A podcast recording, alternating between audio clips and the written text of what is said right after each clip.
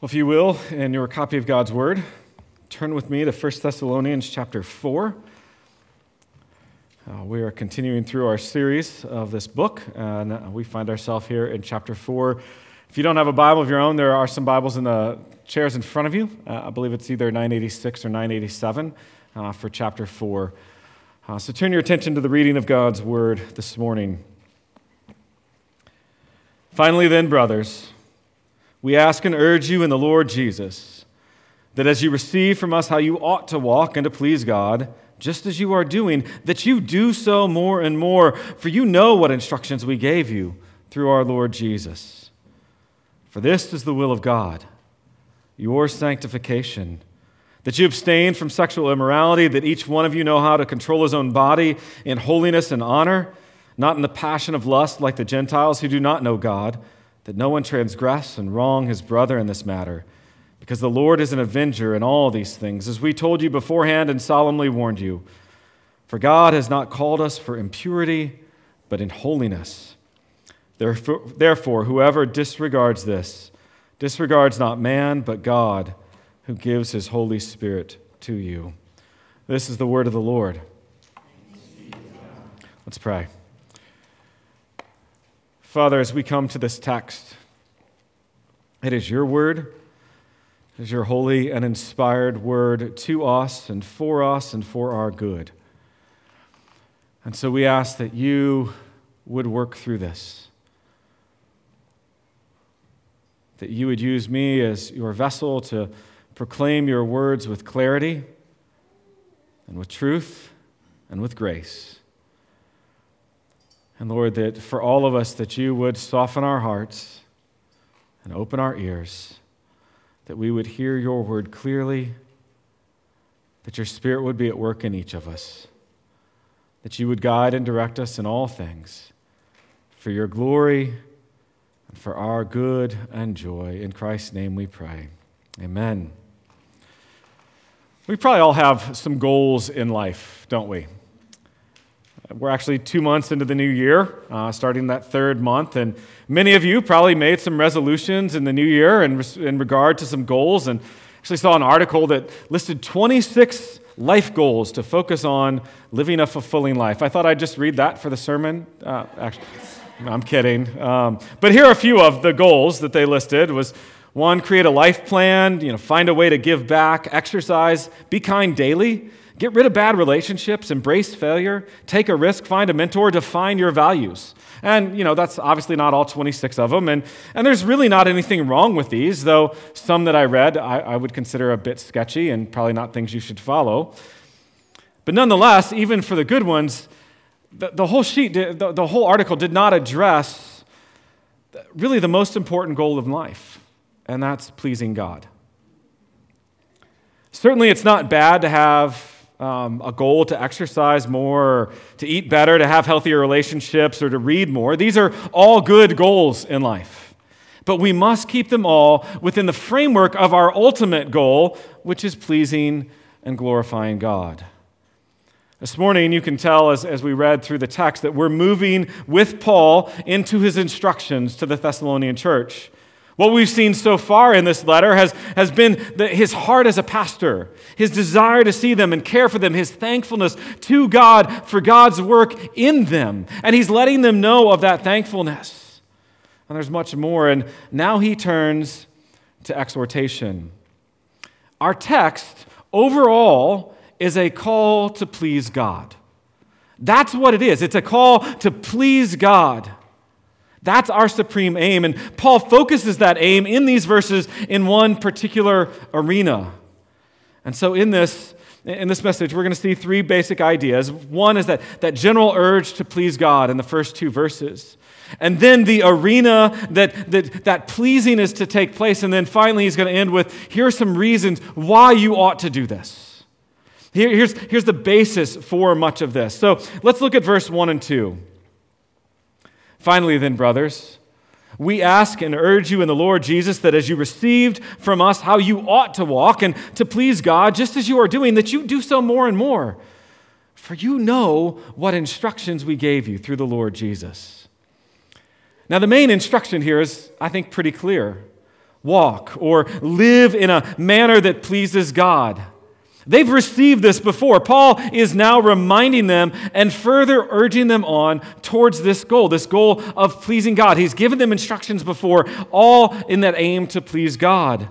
And he makes very explicit here what he has already written about previously. You can see in chapter 2, verses 4 and 12, he talks about this idea of pleasing God in your life. Westminster Shorter Catechism, question one, many of you are familiar with it. What is man's chief end? Man's chief end is to glorify God and to enjoy him forever.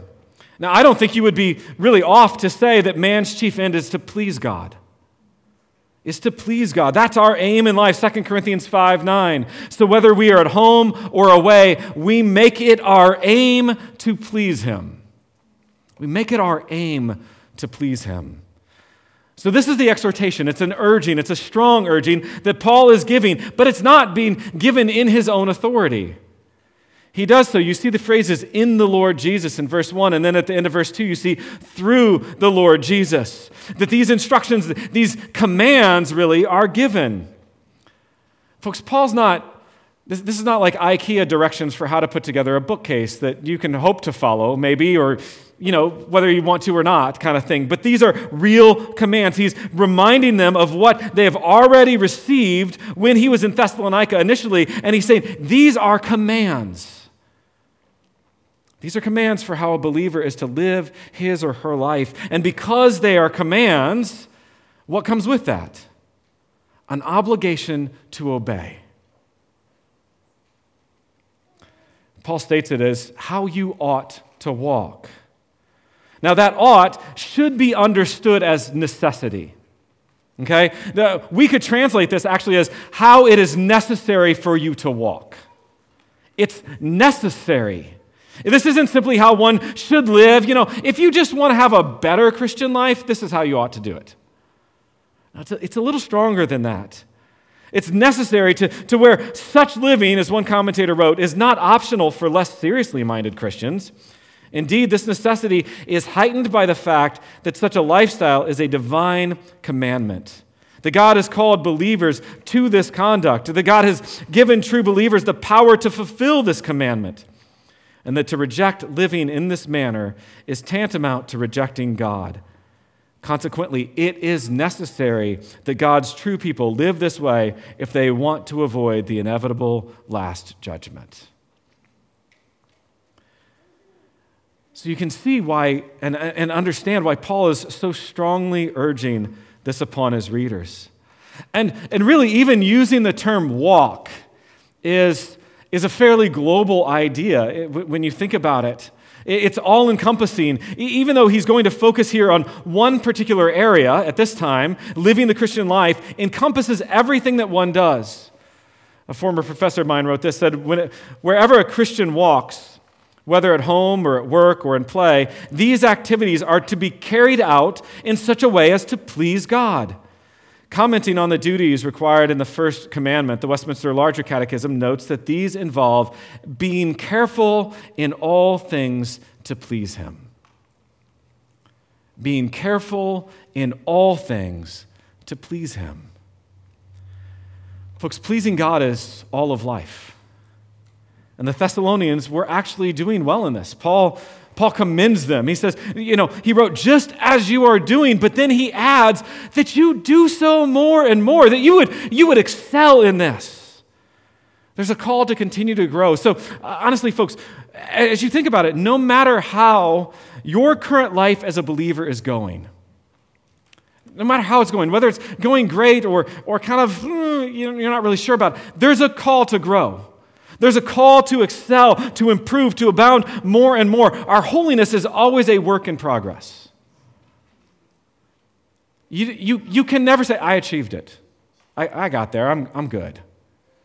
That's not a phrase any Christian can ever say until they're called home to glory. So, this is Paul's strong urging to excel more in pleasing God, to be mindful in all things to please Him. But Paul does have a specific arena that he's going to address, that he is going to go back to, because this is instruction as well that he had already given them. Think about this. In three or four weeks, he'd already delved into what we're going to delve into in just a moment. And because of the nature of it, there's definite need to revisit this often in the life of a Christian. So look at verses 3 through the first part of verse 5. For this is the will of God, your sanctification, that you abstain from sexual immorality that each one of you know how to control his own body in holiness and honor, not in the passion of lust like the Gentiles who do not know God. Four. Four. Paul is, is giving the underlying basis for reminding them what he is about to address is the will of God. This is his will of command. This is it's what believers are to obey.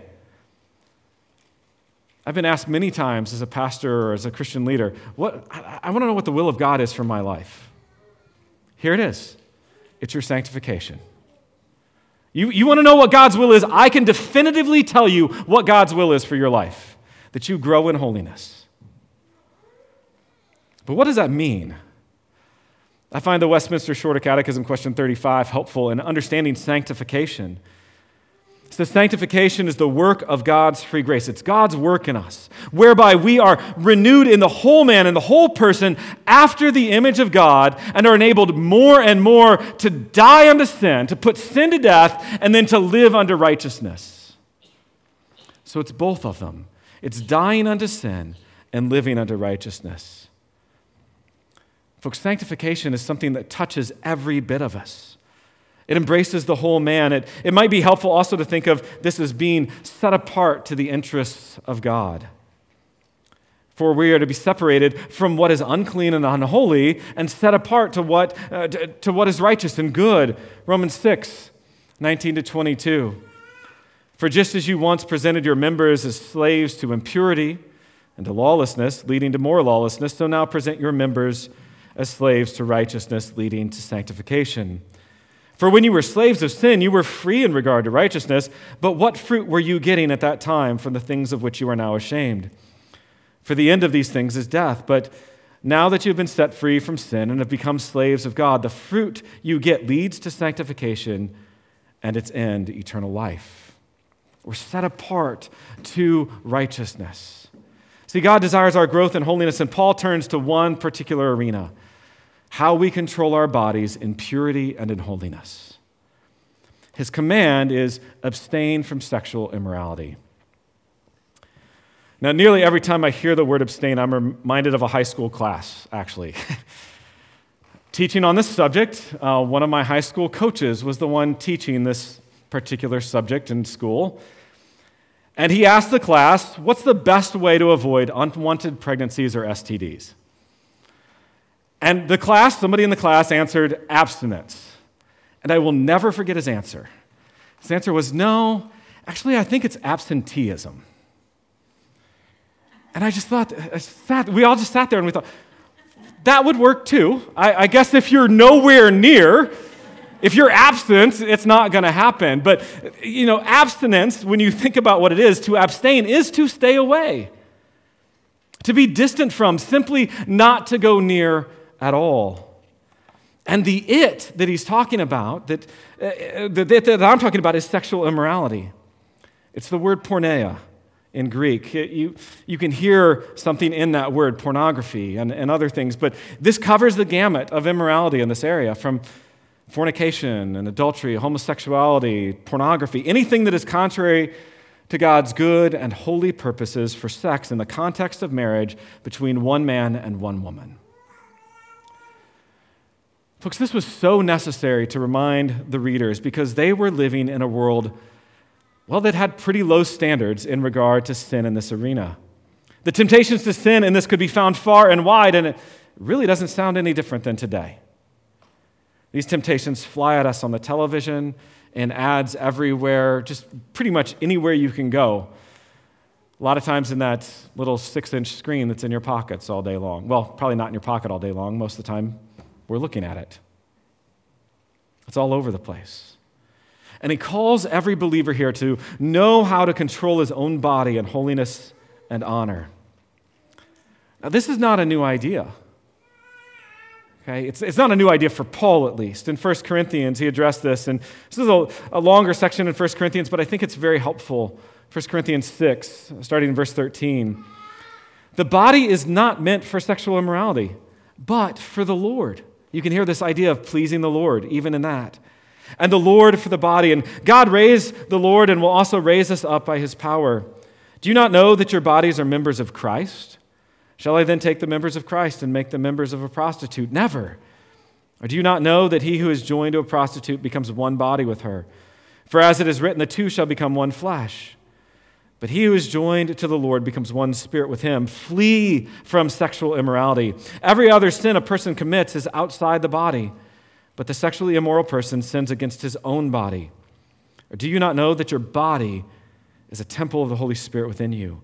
whom you have from God. You are not your own, for you were bought with a price. So glorify God in your body. You were bought with a price. You're not your own. Glorify God in your body. Live in holiness and honor we're to please Him in everything, especially with our bodies. We are to use them in a manner that is holy and honorable. And I, and I think actually that, that word honorable helps give us some, some good diagnostic questions. You know, just quite simply, is what you are doing honorable? Is what you are thinking about? Is what you are meditating upon honorable? Is it honoring the Lord who redeemed you and called you to holiness? Or is your action simply a pursuit of your own pleasure?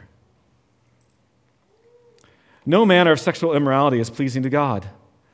And this doesn't merely fall outside of marriage, but also within marriage and how you treat your spouse. There's to be no abuse, no taking advantage of or demands, no forcing anything. There's also to be no withholding except by mutual consent. Look at 1 Corinthians 7. We are to honor God with our bodies in all that we do. Paul wrote in 2 Timothy these words in chapter 2. Now, in a great house, there are not only vessels of gold and silver, but also of wood and clay, some for honorable use, some for dishonorable.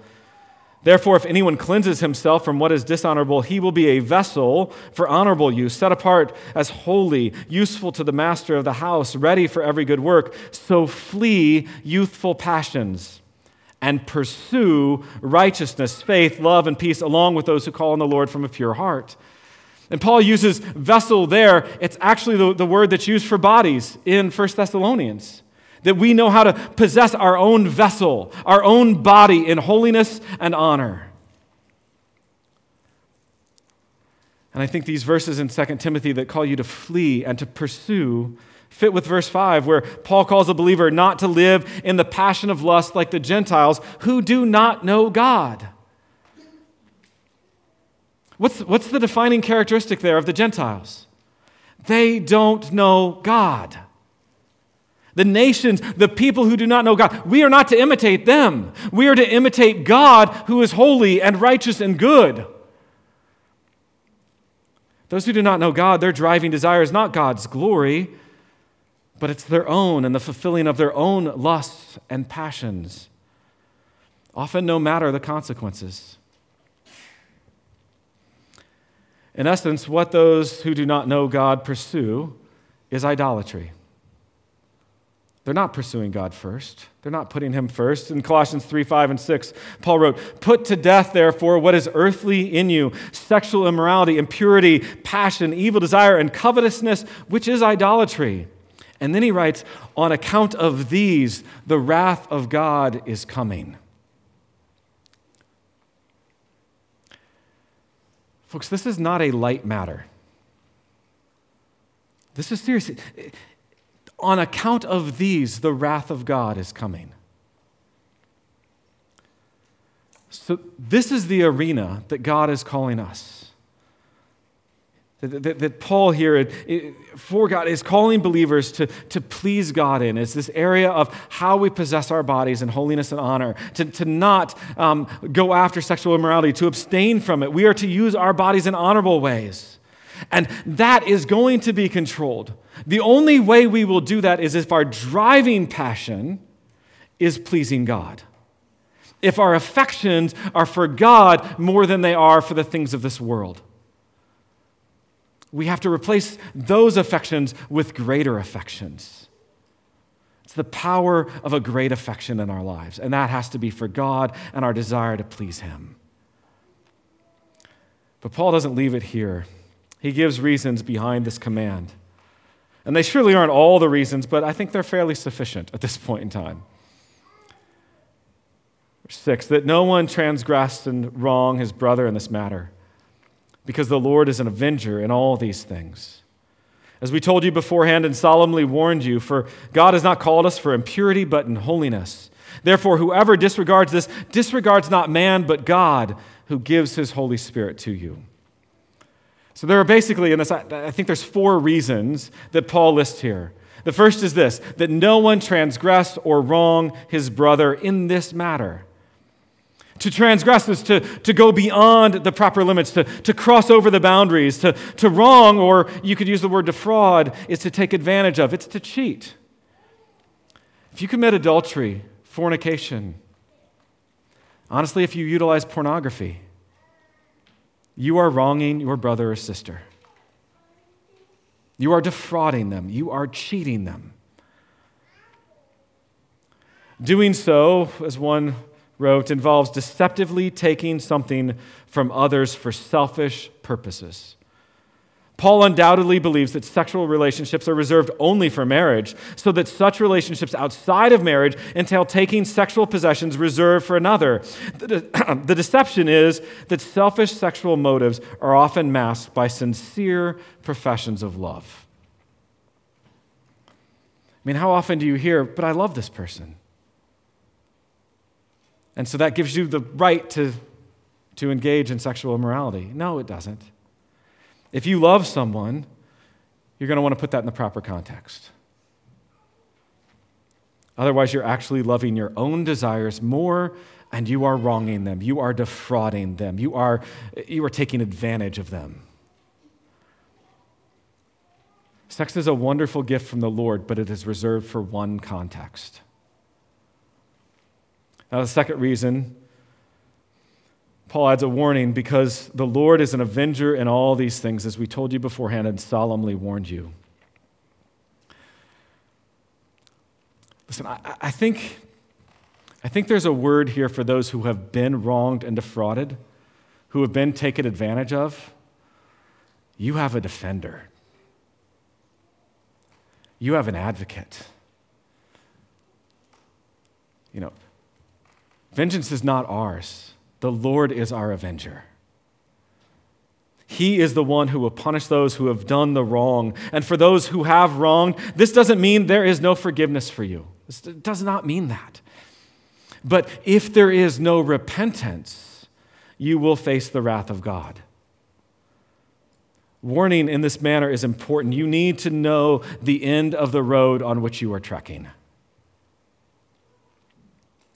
But the one defrauded the one wronged has an avenger in all these things. God protects his people, God protects the weak, God protects those. It, will be, it may just be in the long run, but he will. And he will set things right. And then, thirdly, Paul writes, For God has not called us to impurity, but in holiness. I think Paul pushes us here to reflect on the nature of the one who called us. Listen to what Peter wrote, and this reflects even um, Leviticus. It says, Therefore, preparing your minds for action and being sober minded, set your hope fully on the grace that will be brought to you at the revelation of Jesus Christ. As obedient children, do not be conformed to the passions of your former ignorance, but as he who called you is holy, you also be holy in all your conduct. Since it is written, You shall be holy, for I am holy. We're to grow to be like him. The one who called us. We are called to be holy, but how do we grow in holiness? Well, we mentioned it earlier with that idea, that definition of sanctification, that it's a work of God's free grace in us. We're renewed, where we're enabled more and more to die unto sin and to live unto righteousness. But God uses means to do that. He uses the word, he uses prayer, the sacraments, he uses encouragement and fellowship of the body of believers. But there's another thing that, that goes along with this that I, that I think helps us with, with our mindset. Is there, there's simply a, a part of wisdom is what we focus upon, we will become more like. What you feed yourself with, you will start to look more and more like. 2 Corinthians 3:18 and we all with unveiled face beholding staring at seeing with intensity the glory of the Lord are what? Are being transformed from one, into the same image from one degree of glory into another. For this comes from the Lord who is the Spirit. What we consistently behold what we feed ourselves what we look upon and want to emulate it really matters. And further in being called to holiness, that should direct us to the reality. Folks, we're not to, to attempt to kind of ask the question of, like, how, here, here's the line. How, how close can I get before I fall over it? That is the wrong question. If you weren't sure, that's the wrong question. Don't ask that question. The question should be is, what do I need to do to get as close to Jesus as possible?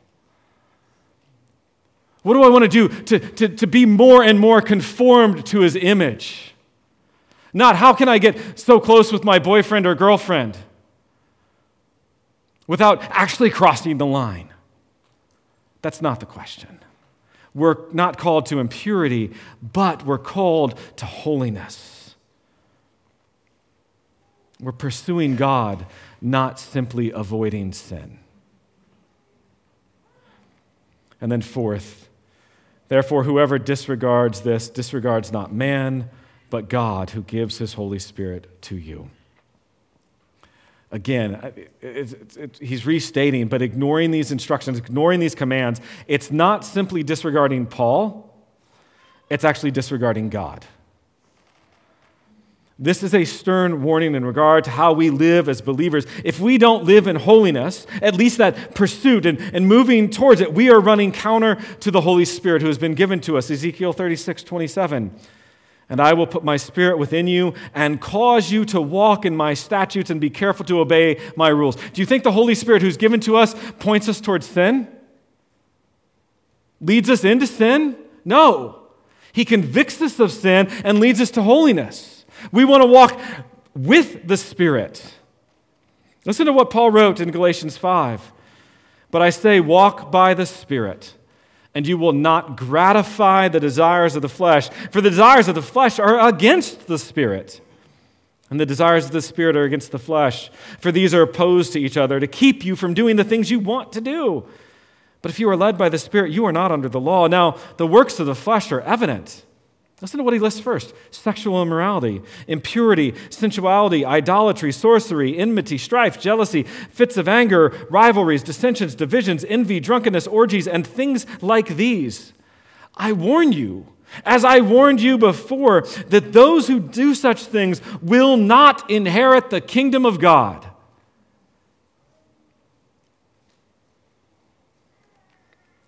But the fruit of the Spirit is love, joy, peace, patience, kindness, goodness, faithfulness, gentleness, self control. Against such things there is no law. And those who belong to Christ Jesus have crucified the flesh with its passions and desires. If we live by the Spirit, and that's how a believer lives, is by the Spirit, let us also keep in step with the Spirit. And which way is the Spirit walking? Toward holiness, towards pleasing God. Keeping in step with the Spirit is living a life pleasing to Him. It's the only way we will do so in this arena or in any other. We need the empowering of God's Spirit at work in us to live the life that He calls us to. We cannot do it on our own. You cannot just pull yourself up by your bootstraps and beat sexual immorality. You need the power of God's Spirit at work in you. Paul wrote very plainly and clearly about what is expected and the consequences of walking contrary to the calling with which we have been called. But don't miss that great hope in this passage the Spirit. the Spirit that has been given to believers. We have been called to this, and He has given us the power. You, you saw that at the end of, uh, of chapter 3. Now may our God and Father Himself and our Lord Jesus direct our way to you, and may the Lord make you increase and abound in love for one another as we do for you, so that He may establish your hearts blameless in holiness. He's at work in us, and He's at work in us through His Spirit. And, folks, this, this passage speaks just as loudly today as it did to the Thessalonians. We live in a world experiencing a, a pretty constant sexual revolution. Like some of the stuff that we are going through today was almost unheard of five or 10 years ago.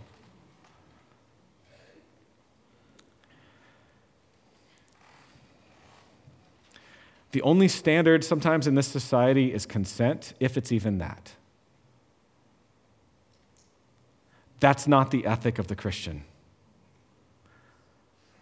We cannot let this saturate our lives and saturate the church.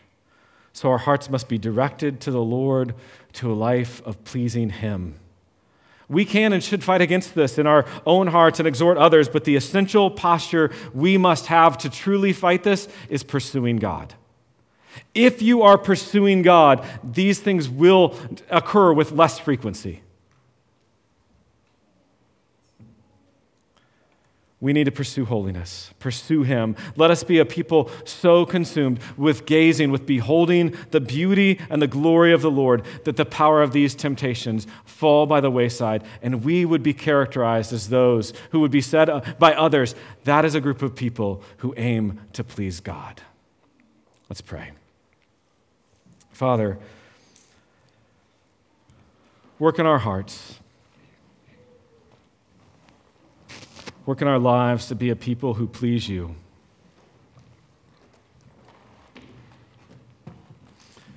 Guide and direct us. We live in a world that fights against this call to please you, particularly in this area of life. And so we ask that you would strengthen us that you would direct us, that you would guide us. Lord, be glorified in our lives, not just individually, but corporately as a church body, that we would walk in a manner worthy of the calling to with which we've been called. We pray in Christ's name. Amen.